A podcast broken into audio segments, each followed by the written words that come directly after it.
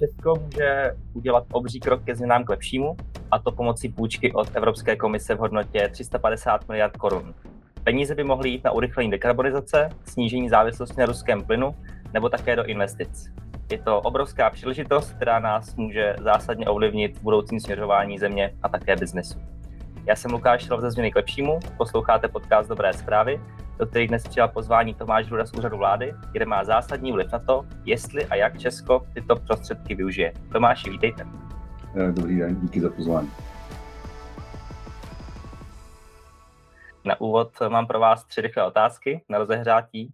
Prosím o rychlé a stručné odpovědi. Jak nejraději vypínáte hlavu a odpočíváte? Chodím do lesa, asi dělám procházky po lese.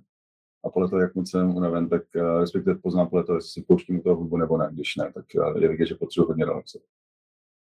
Kde je v Česku prostor pro největší změny k lepšímu? A tím se dostáváme trošku do toho, o čem zase budeme mluvit později. Myslím si, že je to v nějakým systémovém uchopení a strategickém uchopení řízení věcí. Myslím si, že bychom měli víc vědět, co vlastně děláme. Myslím si, že tam je největší prostor. Rozhodně, s odstupem. A z čeho máte největší radost za poslední dobu? Co je váš největší úspěch? Musím říct, že vlastně hrozně mě těší, kolik potkávám lidí, zejména mladých, ale nejenom mladých, kterých je vidět, že jim záleží jako na věc, že to není, že tam není jenom čistý pragmatismus nebo cynismus, jak by se mohlo zdát z médií, ale že vlastně i pro stát jsou ochotní pracovat lidi, kteří jejich integrita je naprosto nezpochybnitelná. Musím říct, že to je vlastně takový světlý bod v té komplikované situaci. Pracujete na Úřadu vlády, kde jste měl na podzim velký úkol připravit vládě analýzu, která odpoví na otázku, jestli je pro Česko výhodné vzít si půjčku z mimořádných evropských fondů, které vznikly na oživení ekonomik států po covidu a válce. Jakou zprávu jste vládě doručil? Tak vlastně to vládní usnesení už proběhlo, vláda vzala na vědomí. Tam šlo vlastně o to posoudit, zda ten nástroj jako takový je výhodný, a to v tom smyslu asi moc pochyb není. Ta půjčka jako taková, jako nástroj financování určitě výhodný je, tam 10letý odklad a úroky, které velmi pravděpodobně my jako Česko bychom nebyli schopni dosáhnout. Takže v tomto, řekněme, z tohohle pohledu není moc jakoby, co řešit, ale vlastně ta podstatná část je to, co se děje nyní, že součástí toho dalšího úkolu vláda tohle vzala na vědomí, ale zároveň jsem byl pověřen úkolem vlastně posoudit, zda a na co by případně ty peníze měly být vynaloženy. A to je ten, jakoby, ten skutečný reálný úkol, o kterém se bavíme. A tady už ta situace není zdaleka tak jednoduchá. Těch faktorů, které do toho vstupují, je hrozně moc. A zároveň potřeba si uvědomit, že vlastně ta půjčka není jediný nástroj. Ta půjčka je vlastně relativně malá část v celé té mozaice zdrojů, které jsou k dispozici. Když se podíváme vlastně, kolik peněz je ve strukturálních fondech, případně ještě více v modernizačním fondu, tím myslím peníze, které jsou určeny na energetiku. Takže se bavíme o stovkách miliard korun, které tady jsou. To znamená, že není to o tom jenom se podívat, na co bychom mohli utratit 350 miliard korun, ale podívat se, zda vůbec, a kde jsou nějaké mezery, kde by dávalo smysl jakoby doplnit ty existující zdroje. A protože vlastně to všechno se pohybuje, vlastně netušíme, co bude třeba za 3 roky, za 5 let, pokud budou stát nové technologie, různé technologie, média a tak dále, včetně třeba poslední paliv. Tak vlastně je velmi obtížné teďka něco takového stanovit a říct, prostě investujeme do tohle, do tohohle. To znamená, jedna z těch klíčových věcí, kterou já si budu rozhodně doporučovat, je značná míra agility v tom přístupu. To znamená vyhodnocovat v právním čase, co se vlastně v té ekonomice děje, a ne v ekonomice, v energetice samozřejmě v oblasti klimatu, a adekvátně tomu potom vlastně nastavovat podmínky. Takže kdybych to měl trošku zarámovat, tak vlastně kromě půjčky, respektive nějakých letošních zdrojů, se v principu bavíme o celé škále dalších věcí, můžeme tomu říkat pracovní reformy, což mimochodem v tom formátu RANE, nebo Národního plánu obnovy je vlastně princip, který je tam zakotvený, to znamená, na jednu stranu se stát zaváže k určitým reformám, a na druhou stranu vlastně komise poskytne prostředky na jejich realizaci. Čili v tomto smyslu je to taky komplementární. A já už jsem to naťuknul vlastně u těch rychlých otázek. Já si myslím, že skutečně to je naprosto zásadní věc, aby Česko bylo schopno v reálném čase strategicky jako řídit všechny ty procesy. A tak to nevnímám jako kritiku určitě současné vlády, protože to není něco, co se dá vybudovat v řádu měsíců ani online, ale berme to obecně jako si kritiku toho, že to, jak se řídí stát, vlastně selhává. Vlastně ta komplexita té reality je taková, že ty klasický způsob, jak vláda funguje, už prostě absolutně nezvládá to, co se děje. A vlastně ten covid a teďka ta ukrajinská krize jenom to nasvětlili, jenom to ukázali, že vlastně došlo k takové disrupci tak rychle, že jenom víc vidět to, co už tam dlouhodobě je, že ty strategické přístupy prostě nefungují. To, že se jednou za 10 let napíše strategie, je prostě naprosto překonaný koncept. A myslím, že bychom měli se dostat do toho režimu, vlastně podobného režimu, tak to není moje originální myšlenka, ale hrozně se mi líbí ten příměr s Národní bankou. Takže vlastně máte tady nějaké těleso, které řídí osobnosti, které jsou jako nezpochybnitelní odborníky na danou věc. Zároveň jsou odstíněni od politiky, mají dlouhé mandáty, jsou dobře zaplacení. A vlastně ta klíčová rozhodnutí o tom, jak vypadá měnová politika, se dějí mimo ten politický rámec, který funguje v tom 4letém cyklu, někdy dokonce ani to ne. A který samozřejmě logicky podléhá nějakým tlakům populistickým. A my se tady bavíme o energetice, co jsou investice, zase záleží na tom, čem se bavíme, ale u některých technologií jsou to prostě 10 let, které prostě rozhodnutí v nějaký moment nás zavazuje k něčemu na další 10 let dopředu, klidně 50 let. A myslím, že tyhle typ rozhodnutí strategických jako by měl být v rukou někoho, kdo funguje v podobném režimu, jako právě třeba bankovní rada. Ale teď se bavíme o tom, jakoby zabude k tomu politická vůle, ochota a odvaha. Ale myslím, že tohle by byl obrovský jakoby pokrok. A na to navazuje druhá věc, která s tím už se souvisí, a to je, že tihle lidé musí mít nějaká data. To znamená, že se nesmí rozhodovat pohledem z okna nebo pocity, ale prostě musí mít jako reální, v reálném čase si dívat, co se vlastně děje. To znamená mít opravdu velmi kvalitní modelování toho té komplexity, která tady objektivně je. My tady v Česku máme samozřejmě kapacity, třeba v rámci teďka nedávno vlastně oficiálně zveřejného projektu Zepia, kde vlastně vidíme, jakoby, jak přístup, jak by se některé věci mohly řešit.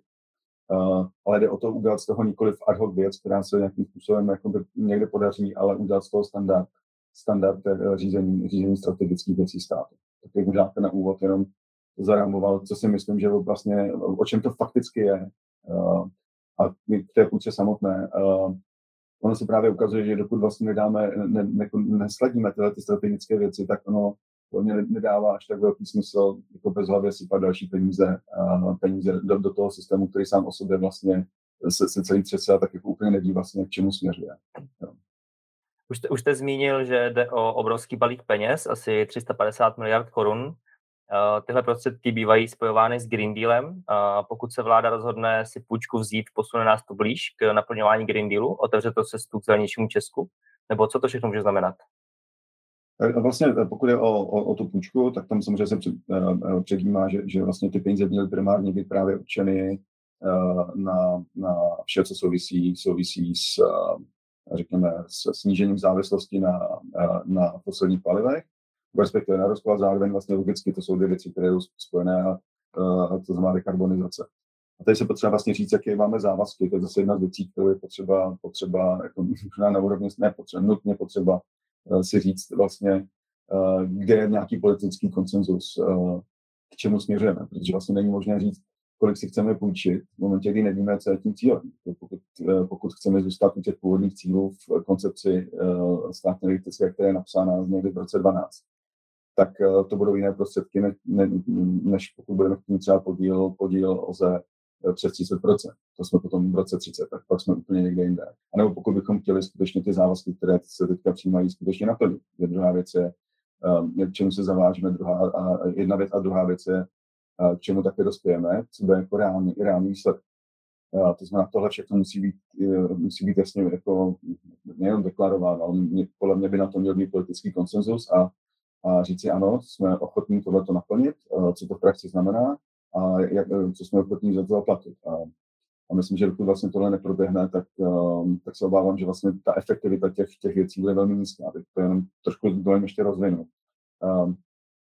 Jedna z klíčových rolí státu je, že vytváří podmínky, vytváří nějaký rámec, v kterým se ti aktéři ostatní mohou pohybovat. A jedna z věcí, která vlastně v biznisu je extrémně drahá, je nejistota. My se asi všímáme, jak něco nejistého, tak vždycky ty trhy trochu přestřelí, protože prostě nejistota je strašně drahá věc a všichni se jich hrozně bojí.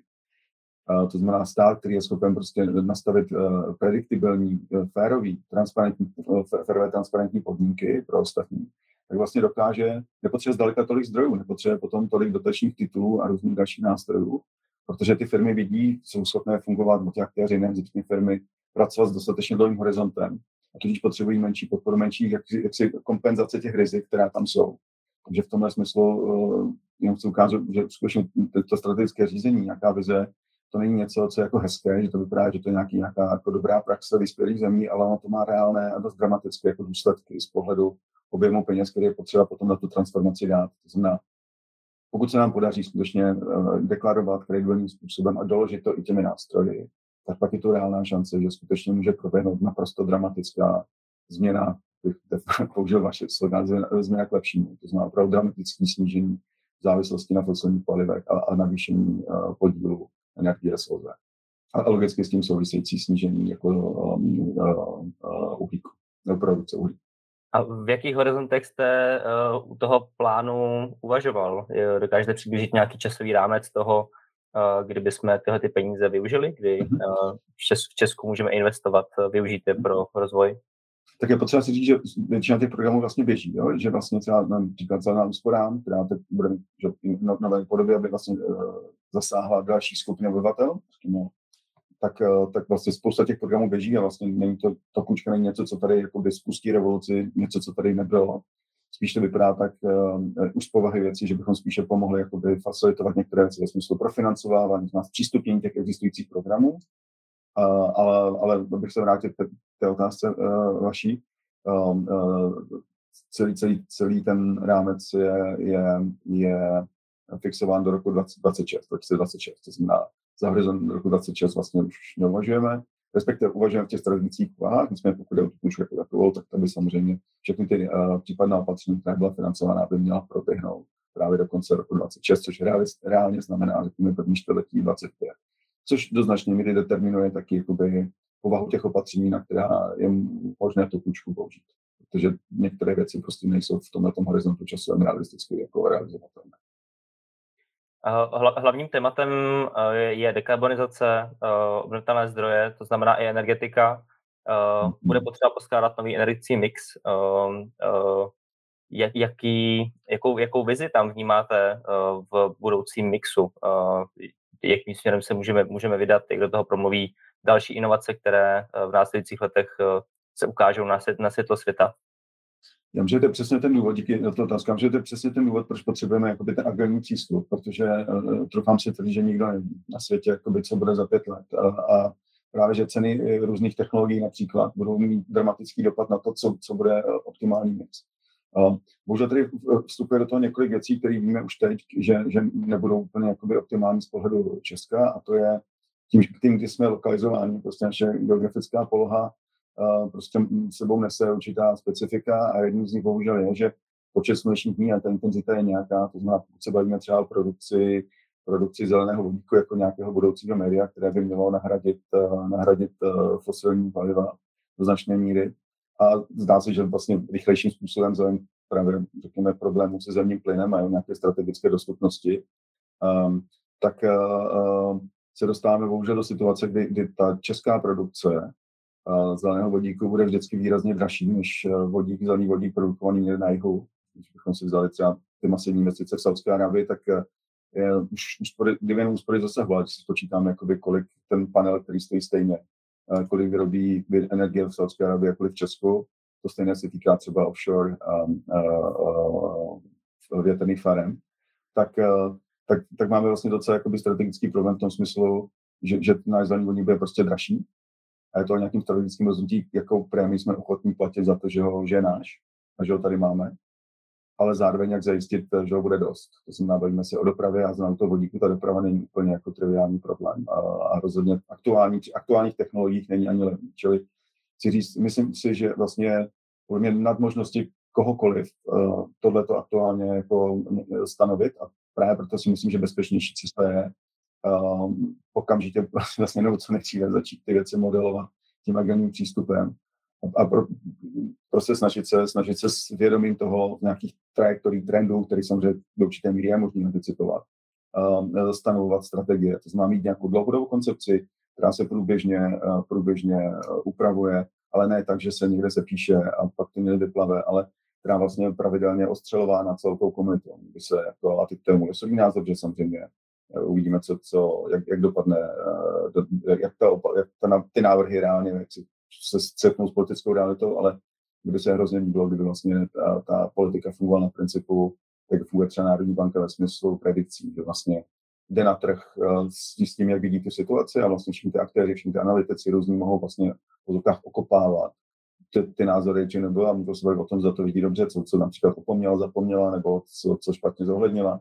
Ale přijde mi, že vlastně to je ta cesta. To znamená maximální transparentnost a flexibilita a vlastně zapojení všech aktérů. A vlastně vytvořili se tahle kultura, tak ta predikovatelnost toho státu bude potom samozřejmě daleko vyšší a tím se dostáváme k všem těm benefitům. A zároveň budeme schopni včas zachytit případné trendy a přizpůsobit se. Ale zároveň potřeba si říct, že vlastně vzhledem k naší velikosti prostě my nebudeme ty trendy asi v nejvyšší době úplně určovat. Čili to je zase další aspekt, proč bychom měli mít jakoby velmi silnou analytickou základnu, protože prostě my musíme ty signály číst jakoby co nejdřív. A ne, že jakoby ten model, který minimálně za minulé vlády fungoval, že vlastně vždycky dáme ten nezbytné minimum, co ještě z Bruselu nám nařídili, tak pozdě uděláme to nezbytné minimum. A vlastně jsme ve vleku těch událostí. Vůbec nemáme vliv na to, jak se formují ty politiky. A jenom vlastně nedáváme na to, co nám spadlo na hlavu. To je podle mě jako naprostý selhání a my to musíme změnit. Prostě musí být aktéry, abychom mohli být aktéry té věci, tak musíme vědět, co se dělá, musíme být schopni trošku anticipovat a mít reální data, nesmíme být smíchu, prostě jenom tím, že všechno bortíme, ale musíme mít jako realistický návrh, který vychází z toho, co se skutečně děje. Zmínil jste nevýhodnou polohu Česka z hlediska obnovitelných zdrojů větru. Můžeme tu naši polohu využít jiným způsobem, jako křižovatka energetiky, propojení offshoreových větrných elektráren v Severním moři a přesně, jak jste zmiňoval, těch solárních elektráren na jižní Evropě? Tak já si myslím, že zase všechno má své výhody a nevýhody. Jako asi teďka všichni vidíme tu strategickou nevýhodu toho, o čem se říká jako landlocked, že vlastně nemáme přístup k moři a vlastně jsme závislí na zdrojích ze severu nebo z jihu, prostě se to se musí nějak dostat nějakou trubkou. A to je samozřejmě velmi jako, strategicky neúplně vhodná pozice. Na druhou stranu, abychom nebyli úplně pesimisti, ono je vlastně celkem evidentní. Když se podíváme, jak se vyvíjí cena obnovitelných zdrojů, tak přijde okamžik, kdy ta cena bude tak nízká, že přestože vlastně v českých podmínkách bude relativně neefektivní, třeba bude stát 3x tolik vyrobit stejné množství vodíku jako v Saudské Arábii, tak ale ta cena bude pořád tak nízká a bude to tvořit tak malou položku, řekněme, v nákladech firem, že to vlastně nebude faktor. Otázka je, jak dlouho to bude trvat, jestli je to otázka 30 let, 50 let. Takže eventuálně, pokud jde, jakoby, když to vezmeme úplně jako hyperstrategicky, tak asi tady není důvod nějaké panice, ale po nějakou přechodnou dobu je potřeba se smířit s tím, že to budou asi docela dramatické náklady. Další věc, která vlastně zase z té polohy, která je relativně pozitivní a možná je to dokonce trošku, bych řekl, naším prokletím, je, že vlastně ty dopady klimatické změny vlastně v té střední Evropě pravděpodobně nebudou zdaleka tak dramatické, jako například v Středomoří nebo v jiných částech světa. A tudíž vlastně tu není ta urgentnost, ta politická urgentnost ty věci řešit. Co si myslím, že se trošku promítají vlastně do těch postojů. Že vlastně tady podle mě pořád není vnímáno, jakoby, že nebo většinově, aspoň mám ten pocit, byť průzkumy vypadají zase už trošku jinak, že by klima byl ten hlavní problém. No minimálně si myslím, že na té politické úrovni to tak není vnímáno. Že je vlastně velká obava říct, podívejte se, klima je reálný problém a napravování těch škol bude stát daleko víc, než když to začneme řešit. Mám pocit, že tohle ještě pořád není úplně ten hlavní nějaký jako narrativ, který by tady byl. A myslím, že ten důvod je právě, že to Česko se cítí být relativně bezpečný právě protože kde je lokalizováno. Na co se tedy biznis má už nyní připravovat? Jsou to vyšší náklady nebo jsou to příležitosti investic? Já myslím, že to že všechno samozřejmě. Já myslím, že takhle. Myslím, že vyšší náklady zase musíme brát v relaci k tomu, co se děje nyní. Já myslím, že ta válka na Ukrajině, to, co jakoby udělala s cenami surovin, je samozřejmě extrém. To znamená, asi to není věc, která byla dlouhodobě udržitelná, takže je potřeba se říct, na co se mají připravit, respektive v jakém horizontu a co považují za vysokou cenu v relaci k čem, to se k stávajícímu stavu nebo k tomu předválečnému, tak tam se asi shodneme, že s budováním dalších kapacit vlastně ta cena se začne klesat a zároveň s tím, jak se bude snižovat podíl fosilních paliv, protože ten nárůst budování OZE v Evropě je opravdu dramatický, to znamená, ten tlak by měl postupně klesat. Na druhou stranu se podíváme, jakoby na trendy, tak co je vlastně pozitivní, že vlastně v Česku se jakoby ten produkt postupně jakoby odpojuje od energetiky ve smyslu, dřív ta korelace byla poměrně přesná, to znamená, narostly HDP o nějaký procento, tak velmi podobný procento narostla i spotřeba energie. Tohle už se prostě začíná odstřihávat od sebe, to znamená evidentní, že vlastně už probíhá ten proces toho, kdy se vlastně větší část produktu realizuje nějak jinak, typicky službama nebo jinou přidanou hodnotou, ne nezbytně ve výrobě nebo něčím, co je energeticky náročné. To znamená, z tohle pohledu jenom vlastně tenhle trend bude pokračovat. A myslím, že ta cesta, a nejenom kvůli energetické krizi, je samozřejmě ve vyšší přidané hodnotě. A v ten moment, pokud ta přidaná hodnota je primárně daná lidským kapitálem a ten vstup energetický tvoří relativně malou část celé té hodnoty toho produktu, který prodáváte, tak logicky ta vaše zranitelnost je menší. A tady samozřejmě Česko, tím, že jsme průmyslová země, tak jsme daleko zranitelnější, protože zatím jako na jednotku produktu Česko pořád je samozřejmě výrazně nad průměrem Evropské unie. Ale potřeba říct, že ten trend se zlepšuje. Jo? Nemůžeme ze dne na den změnit historii, ten trend je pozitivní. Čili v tomhle smyslu si myslím, že investice do lidí, do technologií je naprosto zásadní. A co bych tomu jenom řekl, zase otočit myšlenku té strategie. Já myslím, že zase jsme u toho, že ten stát, kromě toho, že by měl mít jasnou vizi, co chce dělat, tak by měl být schopen vlastně nastavit i adekvátní tomu regulatorní rámec. Myslím, že to je vlastně nás ve Cíkela má daleko větší efekt než nějaké dodatečné zdroje, protože vlastně má velký vliv na to, jak ty aktéři v tom ekosystému se pohybí. To znamená, je to chytře nastaveno, tak vlastně umožní firmám vlastně nějakým způsobem fungovat, naučit se na tom věci a tím pádem mají i vyšší konkurenceschopnost. Když to v momentě, kdy my vlastně pořád jenom dobíháme ten vlak a ty české firmy vlastně tím pádem se nemůžou reálně dělat nic inovativního, tak jako jak mají potom konkurovat někomu, kdo žije v úplně jiném prostředí. To prostě nejde. A podle mě to, že stát funguje, se pozná podle toho, že právě ten regulatorní rámec je pokročilý a vyspělý.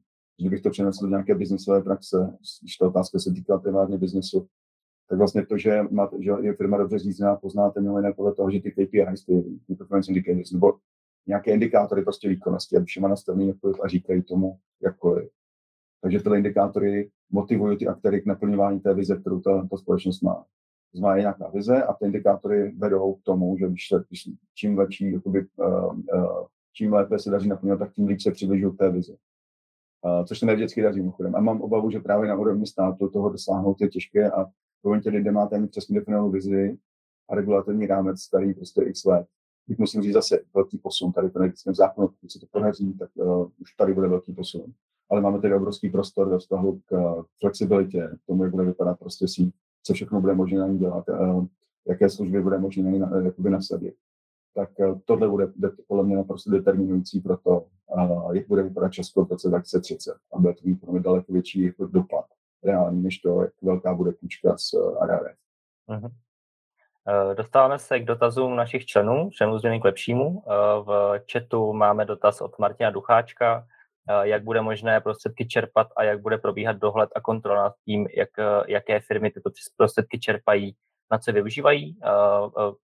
Komentuje také, že aktuálně připravují chytrý risk scoring systém pro čerpání strukturálních fondů na MPO a že by se tím dalo inspirovat i pro tenhle fond.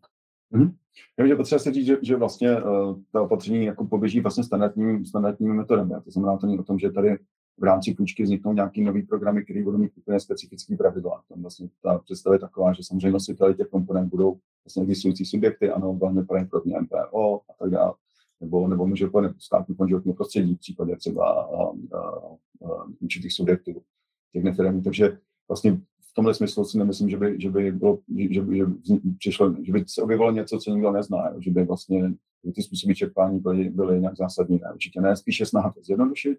Součástí vlastně to návrhu je i zvýšení implementační kapacity, protože prostě ten zájem je enormní a myslím, že prostě není možné s tou kapacitou, která je aktuálně k dispozici, prostě dělat o mnoho více a rychleji, to prostě realisticky možná není, takže to je jeden z dalších aspektů. A samozřejmě v nějakém míře, která je realisticky dosažitelná v daný moment, je maximálně zjednodušit, to znamená maximálně standardizovat ty projekty, aby i to posuzování bylo tak náročné, ale jako nechystá se nic, co by prostě jako co by šlo mimo rámec toho, co vlastně už všichni známe tady. Martin se hlásí. Martin, máte doplňující dotaz? Ano, já bych jenom, pane Hrudo, chtěl spíš nadstolit myšlenku, vlastně to, k čemu jsme došli na tom MPO. No, tam iniciátor byl pan Cíkela vlastně už na začátku a postupně ten systém jakoby vzniká. Že vlastně my dneska děláme takovou rozsáhlou chytrou analytiku všech veřejných zakázek a dotací v České republice, což je obrovská, že jo, hromada čísel, nad kterou se ale pak dá dělat už nějaká chytrá statistika. Tam vlastně vidíme, že spousta těch prostředků je čerpaná velmi neefektivně, ať už firma má, když dá příklad v insolvencích, v bankrotech, a nebo jakoby v jiných potížích, třeba co se týče majetkových struktur vlastnických a podobně.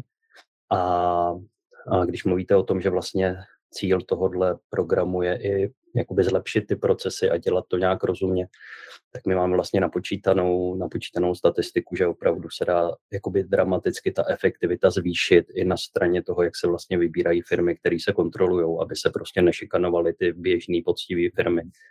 A je to pro nás takový velký téma, kterým, kdyby se třeba nad ním dalo zamyslet, jestli by se nedalo vlastně naimplementovat plošně pro celý stát, což je taková, jakoby ten náš ultimátní cíl, tak tím, že vy vlastně říkáte, ono propíše se to do všech těch strukturálních fondů, tak by to možná mohl být jakoby dobrý moment, kdy nějakou takovouhle iniciativu vlastně spustit. Jo, ten systém prostě se bude implementovat zřejmě ve spolupráci s MAMRA, kterýho pak jsou efektivně schopný nabízet i dál. Ale samozřejmě je to o té vůli, chtít jakoby to flow, jakoby to procesní změnit. Jo, tak jenom tohle jsem vlastně tady chtěl využít, tuhle příležitost k tomu vlastně říct, hele, vzniká to, je to připravený a dává možná smysl se nad tím zamyslet. Skvělý. Já musím říct, jako je to vlastně jedna z těch věcí, kde vlastně stát ukazuje, že ví, co dělá. To vlastně jedna z těch částí, z těch komponentů je to, že je schopen nastavit dobrý regulatorní rámec.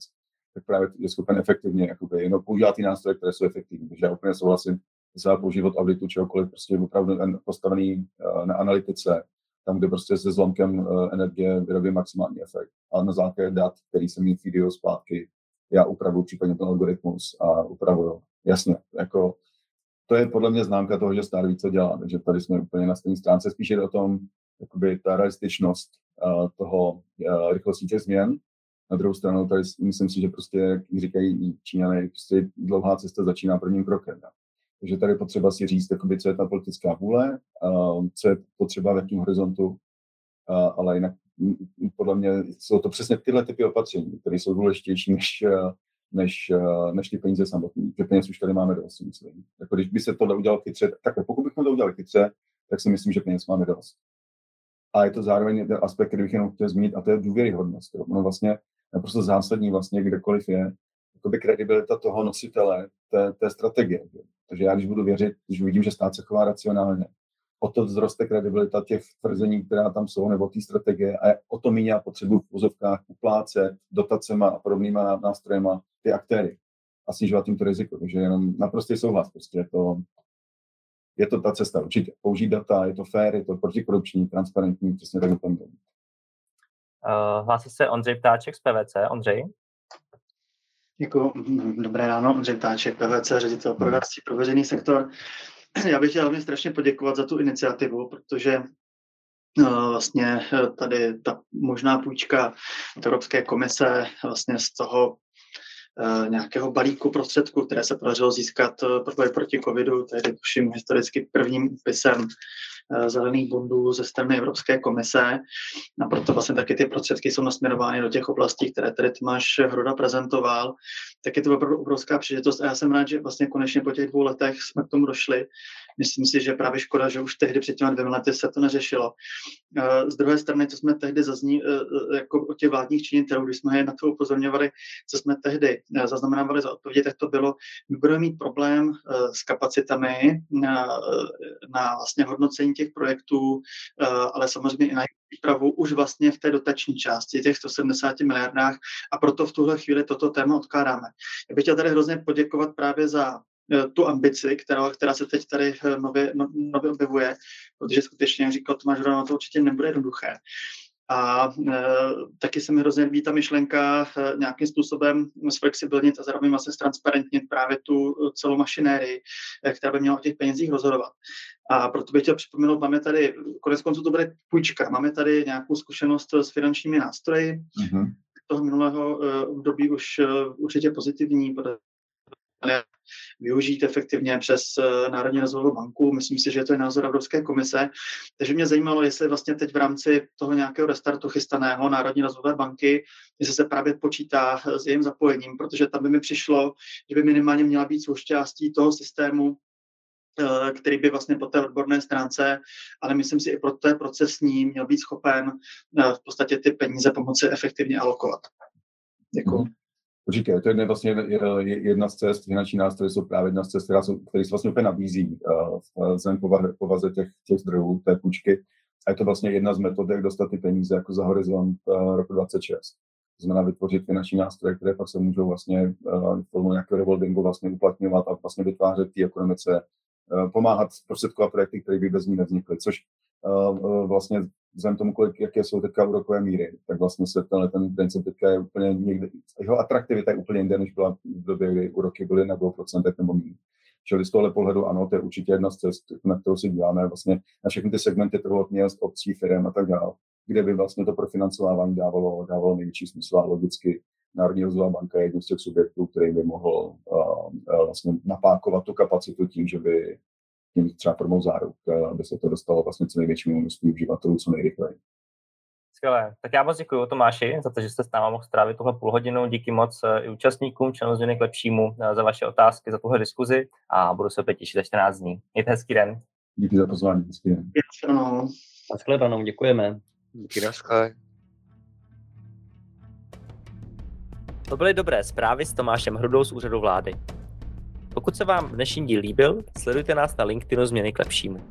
Společně hledáme cesty k udržitelnému biznesu, spojujeme zástupce malých i velkých firem, experty na cirkulární ekonomiku, péči o krajinu a čistou energetiku. A pokud vás zajímají výhody členství, najdete na našem webu klepšímu.cz.